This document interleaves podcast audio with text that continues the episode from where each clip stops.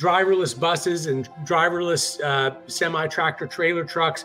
You know, these things, we're not very far away from those kinds of things.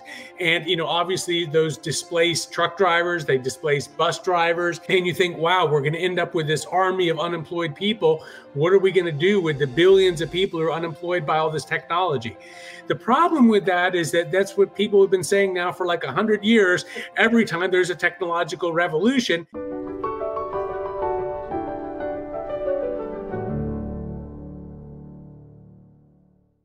Welcome to another episode of the Essential Scholars podcast series. I'm Rosemarie Fike. And in our last episode, we talked a lot about the key ideas of economist Joseph Schumpeter. Today, we're going to continue that conversation and we're going to delve a little bit deeper into these ideas and discuss how they're still relevant today in a modern context. Um, I'm joined once again by Russ Sobel, one of the co authors of the Essential Joseph Schumpeter book. Russ is a professor of economics and entrepreneurship in the Baker School of Business at the Citadel, and he is the author of over 250 academic journal articles and books. He, he focuses his research on the intersection of entrepreneurship and economic policy.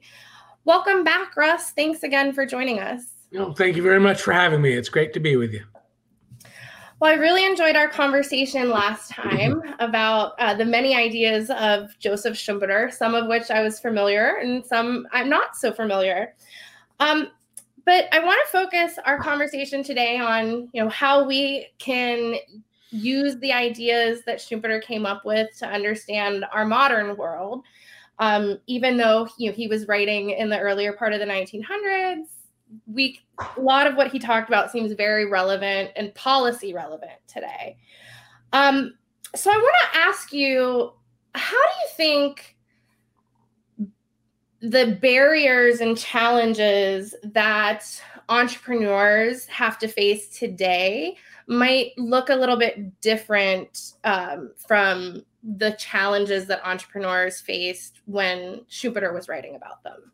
Yeah, I think that's a very good question because I think there's no question that if you look at data on the number of regulations and the complexity of tax laws and, and other things like that, they've just grown through time.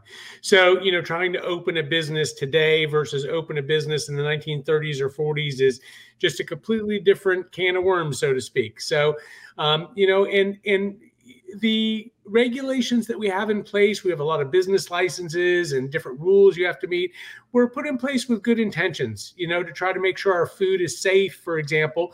But what that does, it makes it very hard for people to be uh, cottage food uh, producers. You know, in the old days, you used to be able to just bake cookies at home and go sell them somewhere. You know, there are rules now. You can't do that. You can't be selling cookies if they're not cooked in a kitchen that meet certain, you know, rules for, you know, health and safety and has a vented hood and you know the, the, there's all these agencies responsible for public health. And they've legislated or regulated a lot of rules to try to make things safer and and and cleaner and better. But what that has done to a large extent has just made it harder and more difficult for very small starting entrepreneurs uh, to roll the dice so to speak and you know, the problem is a lot of these rules, regulations, and such function as fixed costs. So if you're a big firm, it's much easier to to deal with those than if you're a small firm. Um, a, a good thing that that I think is very visible, at least in my world since I, I was a kid, is when I was a kid, almost every gas station was a mom and pop gas station those have gone away. And, you know, there's all these very strict environmental regulations on gasoline storage facilities, underground. You know, there's a lot of rules and regulations on that. And I'm not questioning whether we should have those necessarily. But the point is to the, to, because there's so many rules and regulations it requires having a whole department who complies with those so you've got to have a a gas station chain like BP or Shell with hundreds of stations to make it worthwhile to have a department that just deals with compliance with these laws. No mom and pop gas station has the resources to be able to do that. And I think that it's made it a lot more difficult for the average small entrepreneur to just roll the dice and experiment. Occupational licensing requirements have also grown, at least in the United States, they've grown dramatically over the past several decades. Um, how does that affect you know the rate of innovation and and entrepreneurial progress well, it, it, it's the same thing, and I, I, think it's important we kind of relate back to the ideas of Schumpeter here. I mean, Schumpeter made this very clear argument that what entrepreneurs do is roll the dice and try new combinations of resources. And there's almost an unlimited number of new combinations, new rolls of the dice. And what we're trying to do is sort through those so that we can discover the next Apple, the next Microsoft, the next Tesla. And, you know, it's one of those things where the more times you roll the dice, the more likely you are to stumble onto one of those one in a million things. And to the extent that we reduce the degree of experimentation and the rate at which those rolls of the dice are happening, we're going to end up with fewer very good successes as a result of that.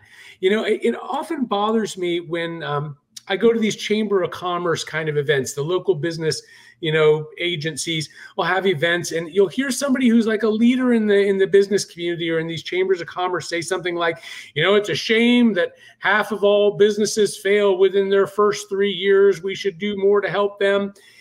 It, it just show so shows a misunderstanding of what Joseph Schumpeter was was trying to tell us. What Joseph Schumpeter was trying to tell us is that we don't know in advance which ideas are good. What we want is a world where everybody can roll the dice, even if they've got a very marginal or stupid idea. Let them roll the dice. In the world I want to live in, in the world Joseph Schumpeter wants to live in, we're going to have a lot of people trying a lot of very marginal ideas, and a lot of people are going to be failing. But what we're interested in is maximizing the number of rolls of the dice, not what percentage of them win. And it's the more rolls of the dice, the more likely you are to stumble onto an Apple or a Microsoft.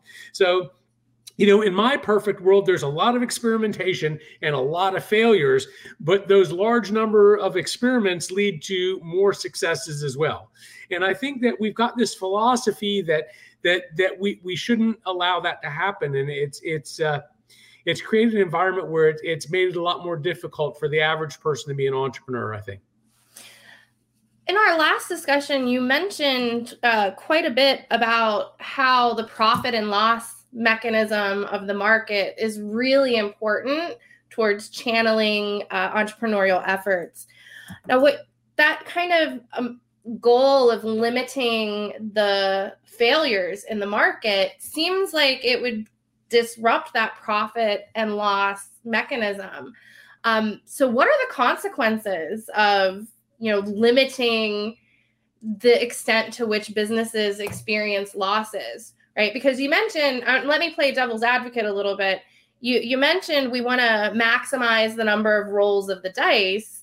You might argue maybe people would be more likely to roll the dice if you soften the blow of their you know uh, fail failure uh, your, their v- failed ventures. So yeah. how does that change things? Yeah, I've heard arguments about that. That basically that some sort of social safety net can lead to higher rates of entrepreneurship, and I believe that there's some evidence across countries that some of that can be true. But you know, no, nothing is as valuable as making sure that if they do fail, they've got a second or third opportunity they can pursue. You know, a, an area where you know entrepreneurs usually don't just start one business they start multiple and it's usually their second or third or fourth try that's their successful one.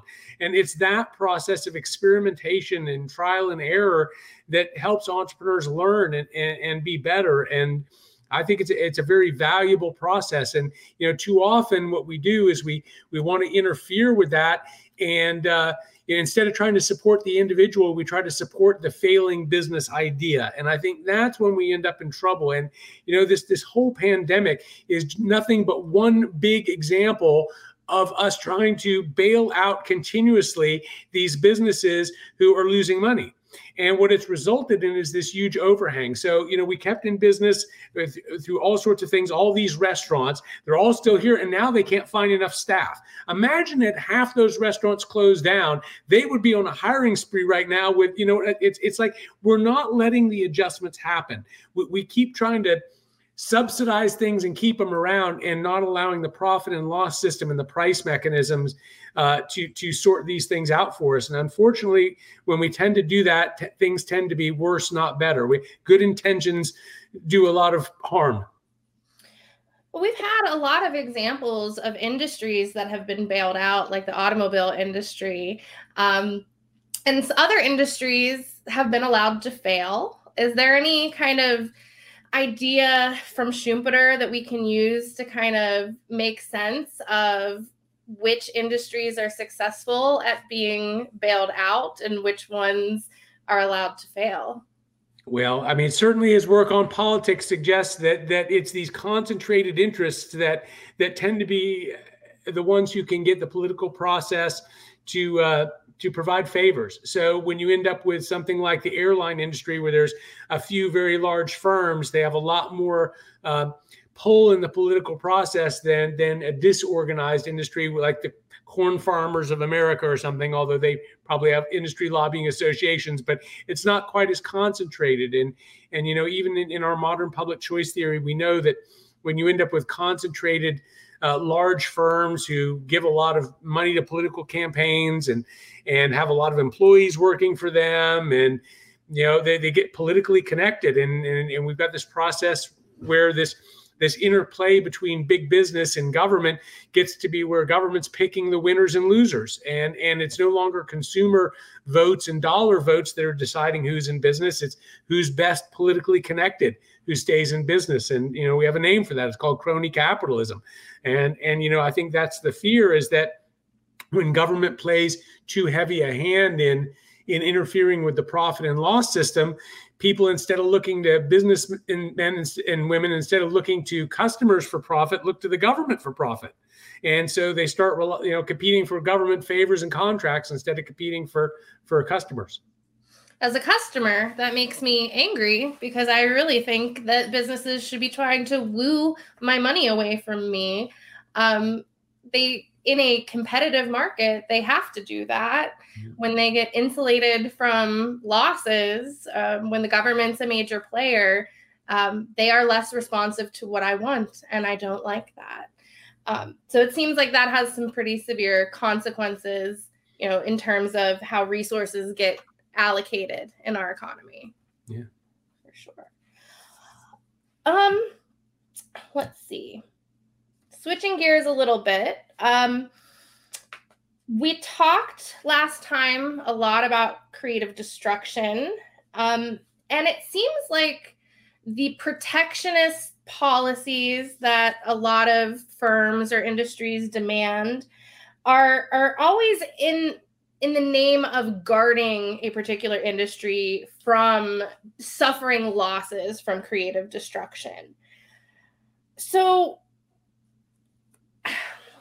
as we talked last time, it's pretty obvious that the benefits, you can see the benefits of creative destruction and how obvious they are over the long term, right? I can look back and say, I don't miss the horse and buggy. I can look back and say, I'm not sad about the uh, whaling industry going under because I really like my electricity. So, how do we shift focus from kind of the very visible short run costs of creative destruction to the less visible but arguably more important long run benefits? Um, you know, how how do we how can we do that? Because it seems like the policies are always focused on you know insulating us from that short-term cost but that's problematic. Yeah. And, and Schumpeter clearly says that, that any argument for capitalism really relies on its it on arguments about its long run merits, right? It's this long run progress that happens over long periods of time is what this process of creative destruction does, right? Is that we end up through time so much better off than we were 100 years ago because of all this churning and replacement. Um, and it's these long run benefits that are the primary argument for why it's important. And, you know, what, what, what happens is we end up with situations where in the short run, people want something done to prevent the short-term pain even though there's long-term gain and you know this isn't unique to the economy it, it's the whole problem with say an alcoholic wanting to stop drinking or you know drug drug abuse right? There's a lot of problems in life or or people exercising to to be healthier right? I mean health things eating healthier.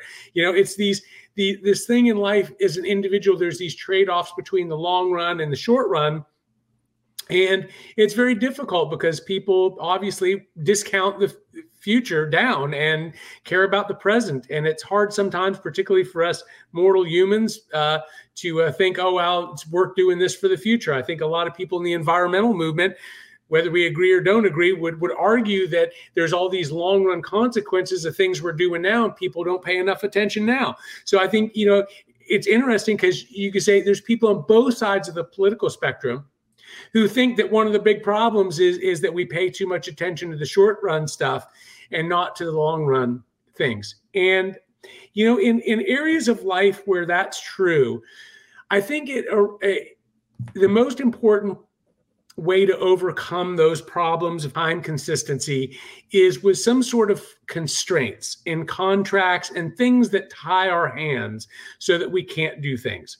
So if, if you read, you know, how do you quit smoking or how do you do this? They're like, you know, you've got to constrain yourself. Don't have junk food around the house, right? You know, have only fruits and vegetables in your fridge, right? Try to put some constraints on yourself, you know, sign up for a class, do things to constrain yourself so that you'll live by these principles that in the long run are going to make you better off. It's like saving for retirement. You got to keep saving so that in the long run you're better off. And and I think that that where I'm trying to go it, with this argument is that I think that constitutional rules and limits on government are the single most important thing to make sure that we end up with a government that works well in the long run. And Joseph Schumpeter even makes this point. So this isn't, you know, something that that is is outside the scope of of the things Joseph Schumpeter himself was writing about. Is that a constitutionally limited and constrained government um, is is basically the way to keep government from overreacting to all these short run things uh, to keep it uh, restricted to the areas that promote the, the long run interest. Are there ways to maybe ease the pain of the destruction part of creative destruction without inhibiting the process of creative destruction um, you know what kind of policy alternatives instead of you know blocking uber from operating in a particular city what kind of policy alternatives could we have to help those who maybe lost their job find one faster I mean, obviously, things that are like job retraining programs, things like that, that can, you know, in the in the traditional economics, we talk about frictional and structural unemployment, and it's very similar to those arguments where you end up with people who say used to pour vinyl records, pour the vinyl for vinyl records. Those jobs disappear, right? You know, it's it's cassette tapes or eight track tapes to replace those way back when. But you know, you've got people who need to transition from one thing to another. And, and how do you make those transitions smoother, easier, um, less disruptive to people's lives? And the argument, right, is that if we could do that, maybe those people wouldn't be as uh, as resistant to the changes if they knew that there was some sort of help in the transition process. I, I don't know that I've seen articles or evidence on that, but but certainly, you know, along those lines, one would think that that to the extent that we can help those transitions happen more smoothly and less painfully, that it could possibly lower the uh, resistance to those things.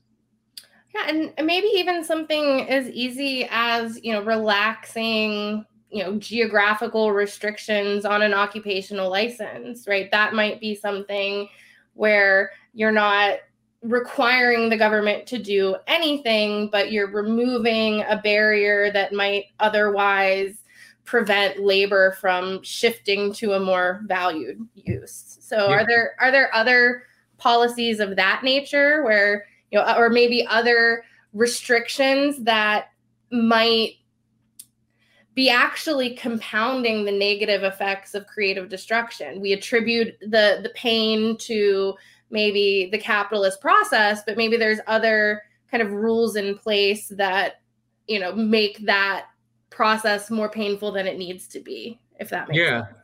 I mean, certainly there are quite a lot, and maybe this is a very uh, way too narrow example, but it's just something that's on on my brain because it's going on here in my hometown of Charleston, South Carolina. Is we have a giant historic district, and in that historic district, there's a lot of rules on the property and how, what can be changed about the property, and a lot of permissions that you have to get if you want to make any small change to the property. And we had an example that's been in the papers a lot over the past couple years of a restaurant that went out of business, and um, uh, an owner of a restaurant chain that had restaurants in several other cities uh, bought uh, or least bought whatever the place and was going to open a new restaurant in a place that was already a restaurant before. And all he needed to do was just do the necessary renovations. It, it took him almost four years you know, for permits, applications, because it was in the historic district to be able to get the permissions to make these basic changes.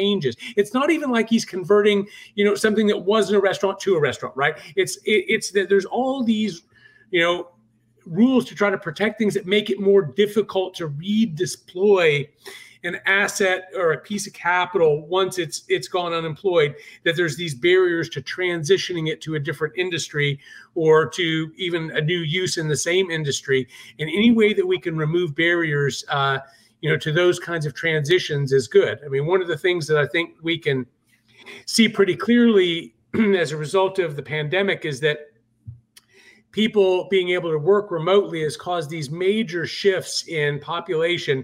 You know, in our area of the country, we've just got people moving in like there's no no tomorrow. I, housing prices have been skyrocketing in a lot of places, but even worse than in places that are desirable places to live. But we've got a lot of people moving here who you know have jobs. So we got a bunch of people wanting to go out to eat at restaurants here and there's not enough wait staff because wait staff's not moving in right? So what do we need to happen? Well we need some creative destruction to unfold. We need resources to mobilize move here from other places. There's all these transitions that have to happen and and to the extent that that that we do things that prevent those transitions from happening it it, it certainly slows that process you know unemployment the unemployment benefits during uh, the pandemic for example you know would be one thing that kept people uh, in their current locations or wherever instead of trying to transition to to the new areas where where they could be needed yeah absolutely and i know uh, my husband was actually making more money being laid off during the pandemic than he was making when he was working. So, you know, other disincentives to his productivity, people's productivity, when we try to ease uh, the pain of the destruction.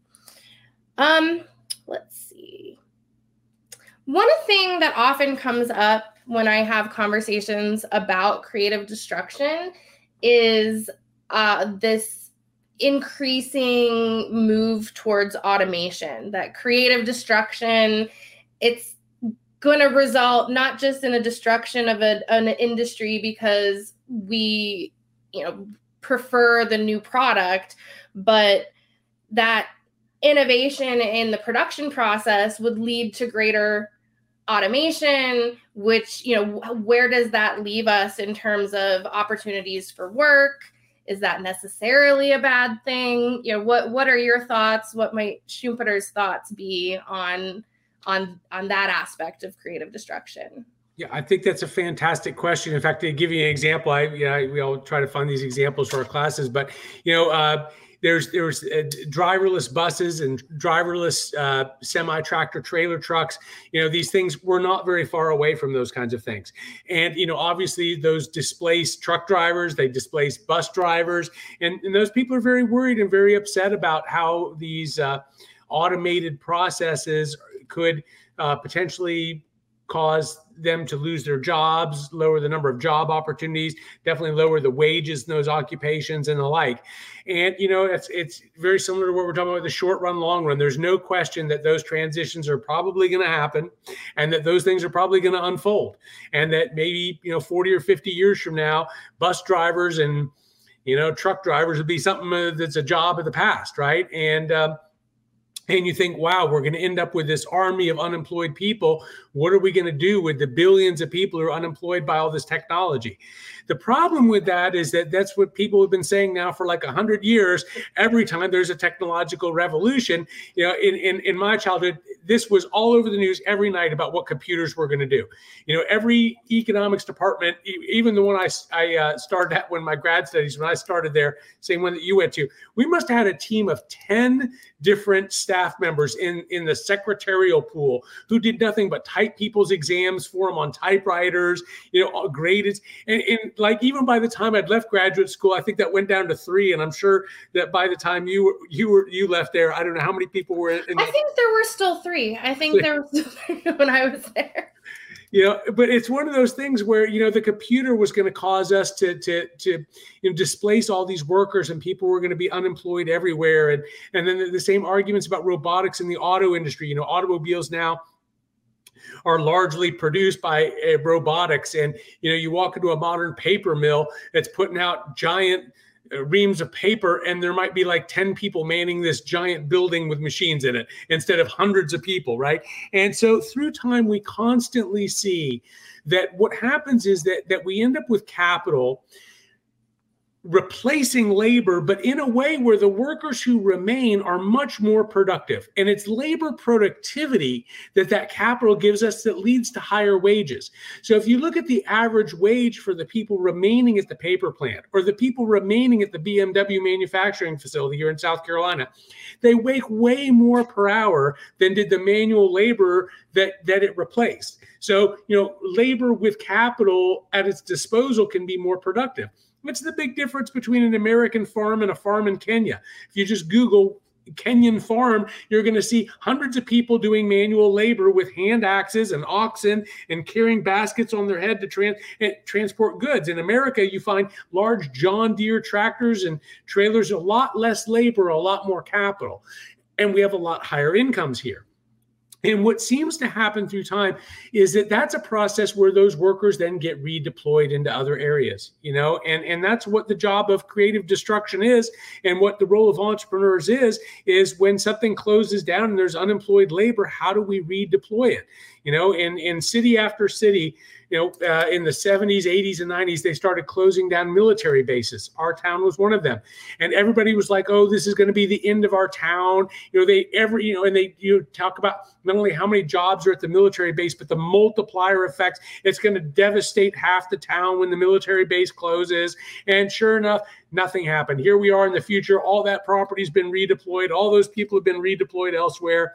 So we're constantly threatened with these these these claims that that the world is going to end because some labor is being displaced but the history of actual reality tells us that the economy is remarkably resilient and adapting to that by finding new uses for that labor and expanding our ability to produce so that we have not only that but we have something else in addition to that. We have a car and something else that the other people are now producing that would have been producing that car. So we end up with more things to consume and higher average incomes as a result of this capital development process.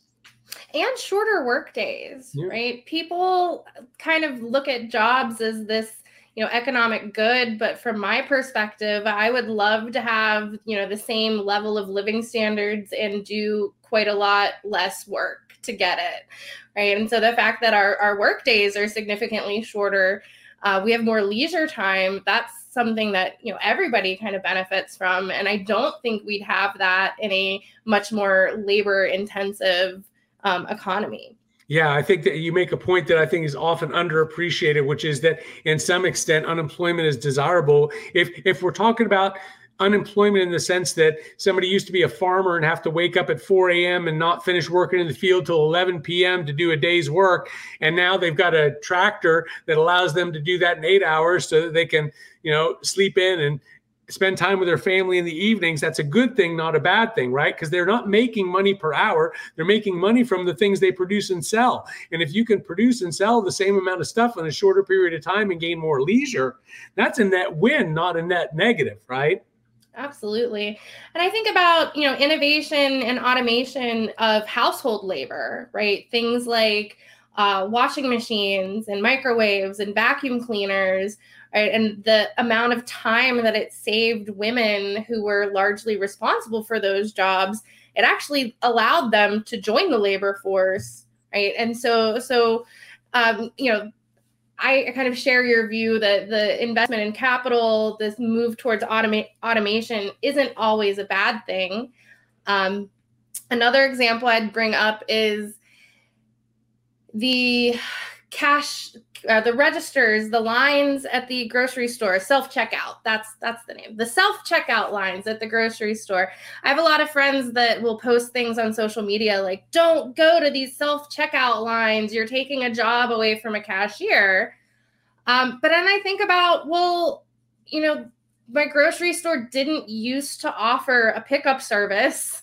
It didn't used to offer delivery service. Maybe that automation, you know, me being the cashier checking myself out from time to time actually freed up that worker to go and, you know, participate in a different type of service like you know shopping for someone else's groceries so that they don't have to enter the store i yeah. find that to be a very valuable service if i can never set foot in a grocery store again i'd be happy with that yeah and, and, on top of that i think maybe it's it's hard to see it so clearly when the economy uh, is in a recession or something. But right now, virtually everybody's hiring, right? Every restaurant needs waits. Like the airlines need pilots, right? The airports need, like, it, if people got displaced from something there's all these places where we desperately need labor to move into right so you know if if if all of a sudden all the truck drivers are unemployed by driving you know self-driving trucks we definitely can use that labor in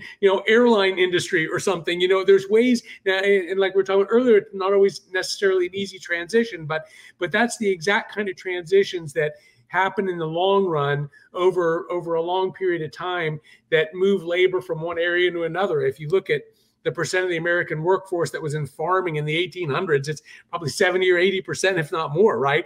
And you know where all that now is transitioned uh, to other areas, and and you know those those transitions. I think it's very easy to see today that there's a lot of excess demand for labor, and and there's obvious areas for a lot of labor to be redeployed. So I'm going to switch gears a little bit and talk about uh, dynamic competition again and, and contestable markets. Um, in the book, you mention that Schumpeter's view of competition and contestable markets offers some important challenges to traditional antitrust legislation and antitrust practices. So, so what are these challenges that you know? If we take Schumpeter seriously, what are the challenges that governments face when when engaging in kind of antitrust uh, legislation? That's an extremely good question. And I think the best place to start there is by backing up and saying, so what did Schumpeter say what did he think was important and how do we promote it? And how does antitrust policy work against that? So mm-hmm. that's kind of the, the, the logic i'd like to try to pursue uh, on this question with you which is that if you think about his idea that true economic development through time the, the majority of it comes from cases where you have uh, somebody who's an innovator who patents the idea, comes up with a new innovation, has temporarily monopoly power that generates tremendous profit and in this firm this giant monopoly looking very profitable firm is there.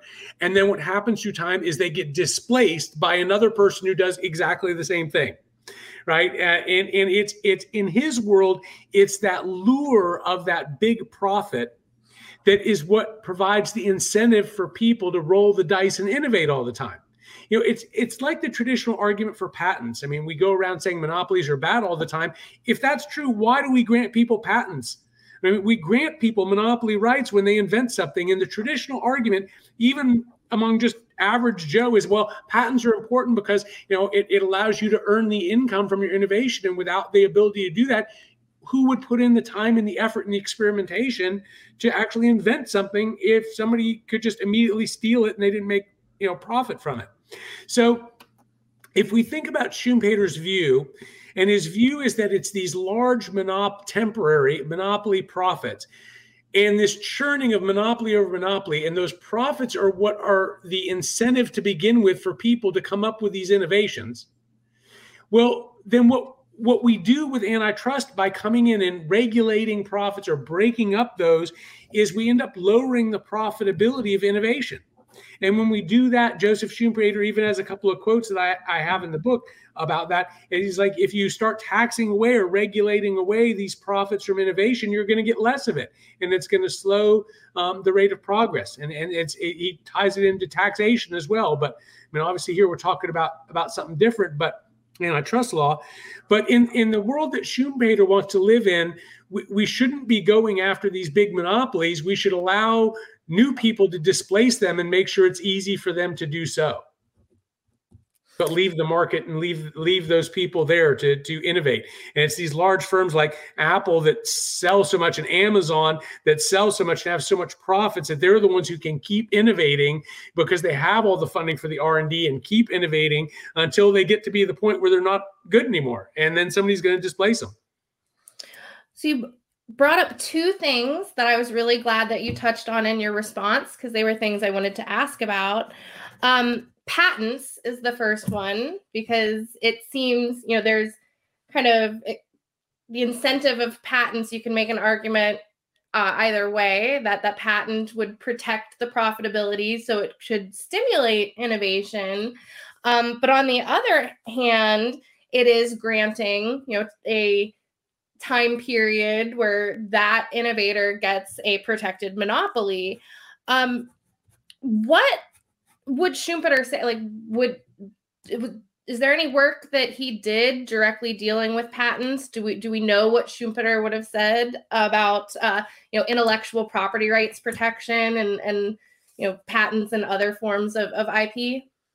You know, I don't. I, I, of course read his whole collected works to try to, to work on the, the volume there, and I don't remember exactly whether there's anything in there specific on the patent process. So I'm going to have to kind of punt on that one yeah. and say I don't. I don't really recall anything specific on that, but certainly the idea that these these strings of monopoly profits I think he viewed that much more as not being something as a result of a patent as much as just being the result of being the first mover with this used advantage and a name brand who gets in the market first and and you know I mean, you know, Amazon doesn't have a patent on being Amazon. Anybody could have been Amazon, but now everybody goes to that because it's it's it's one of these network effects, which we could talk about. But um, you know, I think it's these these uh, cases where innovators come up with something so unique and so different and have such a first mover advantage of getting in the market and getting a name brand that allows them to have these temporary monopoly profits uh, that in some respects are, are equivalent to a patent so to speak you know and causing that innovation which seems to make a patent redundant yeah. in a way um, the other thing that you mentioned that I wanted to touch on, because this is a very popular policy idea that gets tossed around a lot these days, um, and that's the idea of limiting the amount of profits that people can earn, or limiting, you know, put a cap on the amount of income that somebody can earn, because you know there's something seen as you know morally reprehensible for people to be you know billionaires. Mm-hmm. Um, what are the implications of that kind of policy?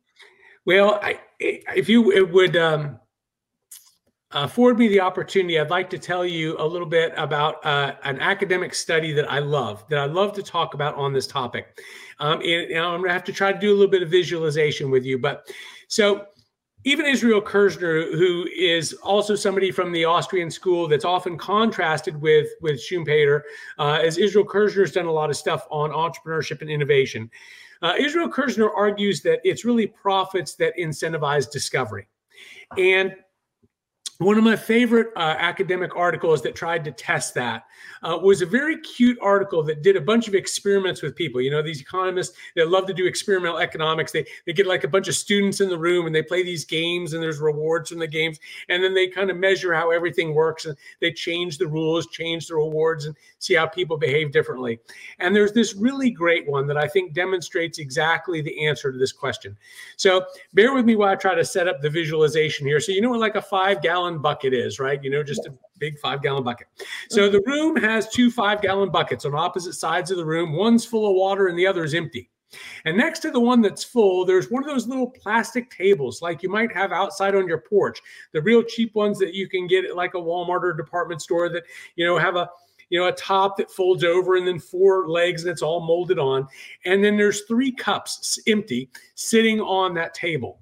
And they ran an experiment where they brought people in and they said, I want you to carry as much water from one side of the room to the other as you can, but you can't touch the bucket and you can only make one trip. And so they competed to see who could get, you know, the water across the room, more, most water across the room. And they had a reward for the people who brought the most water across and they varied it. So the first time they ran the experiment somebody got a gift certificate to mcdonald's for getting the most water across. And they changed it to where it went to like $50 100 i think in the top experiment there was a $500 top prize for being able to get the most water relative to other people across the room in, in one one uh, one trip. Now i realize that that's a lot to digest but let me tell you the fun part of it how do you think? I mean, the obvious thing to do is you fill the three cups with water, you carry them across, and you dump them in. That's the obvious thing. Everybody sees that. But I usually tell my class, I bet you if you think hard enough, you might be able to figure out what you can do to get some additional water across. Let me give our listeners just a minute to think what else could you do other than fill up the cups? The answer is if you flip that plastic table upside down, you can take the cups, fill the underneath of the table with water. Now, without my ability to do pictures, the, the table in question had a crosshatch pattern underneath. So you could fill the crosshatch pattern with water, then fill all three cups, sit them on top of the crosshatch pattern, and you've got the table by its legs upside down. You carry it across the room, you pour all three cups in, and you dump the underneath of the table in. Now, that was a very long example, but here's the key part of it the percentage of people who thought to flip the table over was five times larger in the experiment where the top prize was $500 than in the than in the experiment where the top prize was a McDonald's gift certificate. Hmm. The proof is clear that you might think, look, every day we're creative people, we think of things. The amount, the number of people who think to do something innovative is clearly a function of the size of the reward. When the reward is bigger, people will take more time and more effort and put more thought into it and are more likely to come up with the solution. So when we allow profits and patents, and they're very big, it leads to more innovation and more discovery than when we don't. And this is exactly why, if you go Google something like the socialist Trabant car, I mean, in the 1980s, the, the Soviets, right, under socialism, were producing cars that are a laughing stock of what an automobile should be. You had to manually pump the windshield washer fluid. You had to manually mix the, the gas and the the oil together. It's like there wasn't even a fuel gauge on the car. It's all this crazy stuff. And in America, we were making Camaros and Firebirds. And the funny thing is, you think of the Soviets as being people who are into engineering. It's not that they're dumb people. It's that without the profit motive, there's not the incentive for the car companies and the people to invent the things that lead to more sales and more profits. And it's that that lure of profits and even larger profits that every day is is what creates the incentive for discovery and that's why i think a lot of economists including myself were worried when there was discussion uh, about the biden administration is stripping the patents from all the companies who'd come up with the vaccines uh, for covid you know, the argument was, look, they they've got monopolies. They're charging so much. Well, we ought to distribute this knowledge worldwide. Those companies spent years trying to develop this technology and then had to rush it to market with all these experiments. You know, it cost a lot of money to do that. And you know, when there's the profits uh, of discovery uh, that are the lure for it, people are more willing to do it. And um, you know, if you if you if somebody said there's a a thousand dollar bill buried in your backyard, you're more likely to spend a lot of time digging for it than if you think there's a five dollar bill buried back there. And that's the point, you know. Yeah, I'm not going to dig a hole for five dollars. and through your whole backyard trying to find it, right? But people do mine for gold because finding the one little nugget somewhere means something. Yes. You know. and that's the way to view it is that what those profits are is the reward and it's not just the reward it's the incentive to discover in the first place. But they also mean that if you're say open a mexican restaurant that everybody loves and you earn a lot of profits that gives you additional resources to open a second location. So we grant the entrepreneurs who do good things with more resources so they can expand their businesses and bring us other good things Think about how Amazon has expanded through time, right? It's now delivering like next day to people's houses. It wasn't doing that, you know, five years ago. In fact, at the beginning, it was an online bookseller, you know. But you know, that's the process by where profits are not only a reward and an incentive, but but give successful entrepreneurs more resources to work with to keep creating. So that leads me to my next question, which is you know, Schumpeter had this rather depressing prediction that we were going to kind of bite the hand that feeds us, so to speak, when in turning against capitalism. Um, and I do think I see a lot of that, you know, just around me in terms of, you know, how my students talk about capitalism, you know, obviously before they enter my class, not after they enter the class. But, you know, what are your thoughts? Do you think that the current state of affairs in advanced capitalist nations reflects the predictions that Schumpeter made? And and if so, um, can we do anything about that? It's a really good question. I mean, you know, it's if you uh, if you go back to say 1820s America and went to an average town, I know there's that series, uh, the Outlander or whatever, where people go back in time or whatever. But if you go back then, I mean, people had to make a living by being entrepreneurs, right? Even if it was just growing food and selling it, you know, growing agricultural crops and selling it, maybe making clothes and selling it, or going into town and opening up a little store or opening up a printing shop. But everybody was an entrepreneur. That was how you made your living was by producing and selling and being entrepreneurial as a small business. And you know, that was everybody's life, you know, 150 years ago. And what's happened now is that that that so few people as a percentage of the population actually do that anymore. The vast majority of people are involved in working for a big business or in some other pursuit where they're not a business owner and they don't have to like produce and sell for a daily daily thing to put food on the table that it removes people from this process of being business owners of being property owners of of of of being in that in that that realm. And and what schumpeter worried was that the process of innovation would become so mechanical within large firms that that it really just becomes disassociated from individual entrepreneurs and and that people would just you know vilify businessmen and vilify profits and turn against private ownership. And and it does seem like that there's there's a lot of people who feel that way. And if you look at them it's you know even your students who feel that way ask them well what what, what do your parents do? I doubt that their parents are small business owners and i doubt that they went to work for every day in their parents small business you know and, and and that's the thing is that we get so removed from that that that our daily lives we you know even as a teenager may go work at a burger king by you know and it's some absentee owner that who doesn't really care whatever and you're thinking now ah, these people are evil you know? And and it like breeds this thing where you don't really understand the business world and what its role is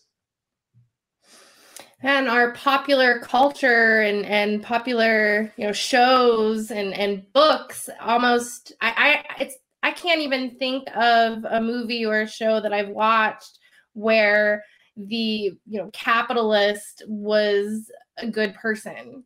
Uh, it's almost always the villain. You know, it's it's very telling when if you go back and watch James Bond films for the history of James Bond films, the the villain was always some evil Russian scientist or some Russian or some, whatever. And in the last couple, de- in the last decade or two, it's almost always now an evil businessman who's the villain. A profit-seeking rich businessman or person is the villain in the James Bond movies, and it's not just James Bond, but you know almost every you know movie like the the underlying story is that somebody was trying to make profit and that led to bad things. Take jurassic park right? Even if you go back and just watch jurassic park the first one it's this story of how evil it is that somebody wants to make profit you know by re- reopening some dinosaur park that ends up ruining the world right? So it's always this pursuit of profit that leads to bad things and evil things and and uh, yeah it's it's it's it's uh, TV, movies. I think that that those things uh, tend to reinforce this concept that those are bad rather than celebrating entrepreneurs for for what they really are. You need to write a screenplay where the entrepreneur is the hero, Russ. Yeah, it's called Atlas Shrugged. Ayn Rand already wrote it, but that's a very controversial book and story. But that's exactly what her that's exactly what that book is. I mean, if somebody wants to read a book where it really is the entrepreneurs and the businesses who make the world a better place and are just being constantly harassed by all these rules and regulations, Atlas Shrugged is the book for you to read. And it's uh, you know, it, it's it's uh a story of what happens uh, when that, but it's also a story of the the entrepreneur as a hero. Yeah, it's a. I would definitely recommend the book, not so much the movies. Yeah, the movies aren't quite as good as the book, and the book is really long, so it's hard for people to make it through it. I understand, but you know the uh, the point of it, nonetheless, is is a very good, very good, good and, and telling point. Yeah, it is. It is excellent. Um, so, do you have any other on top of you know Atlas Shrugged? Are there any other books, either you know literature, uh, academic books, or articles, or blogs, or just other resources in general that people who are listening who might be interested in learning more about Schumpeter or learning more about entrepreneurship and you know dynamic competition? Where where might they look next? Well, you know, that's a very good question. Obviously, the work of, of Schumpeter and Israel Kirzner and those, you know, because they were academics, a lot of it's, uh, a lot of the articles are, are, are more like journal articles, things that aren't necessarily um, entirely accessible. But we know we've kind of been skirting a, little around um, the whole school of Austrian economics, and there are some very good books that are like the Introduction to Austrian Economics that you can pick up. Um, I know Randy Holcombe has some. I think Pete Boettke and some of the GMU people have some books on uh, Austrian economics and learning about it. Maybe even some uh, Roger Garrison uh, has one. Um, that you know some of those books and readings would be of of keen interest to to people interested in that. There's also some very good uh, books by uh, by businessmen that I think are equally as good. You know, Peter Thiel has a wonderful business book called Zero to One um, that is is right along these lines. Um, a very famous Harvard professor, Clayton Christensen, has a book called The Innovator's Dilemma that's about why it's so hard for, for big companies to innovate uh, and why it's really startup companies and enterprises that are the ones who bring disruptive innovations to the world. Um, so I think that there's a lot of good ones out there on that. Um, you know, obviously, uh, the uh, the Atlas Shrugged is is is more of a uh, you know a story, not not a, a business case type of book, but but there's definitely some parallels to the real world when when you read that book for sure.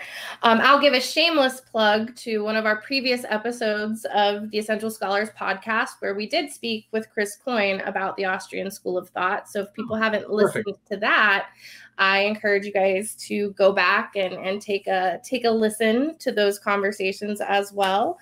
Um, so final word, Russ. Is there any message of Schumpeter's that you would love to to end on? Yeah, I mean, what what Joseph Schumpeter teaches us is that you got to keep your eye on the long run prize, and the long run prize is prosperity and development over a long period of time, and that the most important critical ingredient of that is entrepreneurial experimentation and creative destruction. And that to allow that to happen requires that we keep our markets open and competitive and contestable, making it easy for people to enter and exit, and don't have government creating all these barriers to entering and competing with other firms. And that, that we've got to let businesses fail and go out and let things replace them and be tolerant of that process and let the profit and loss system do its job.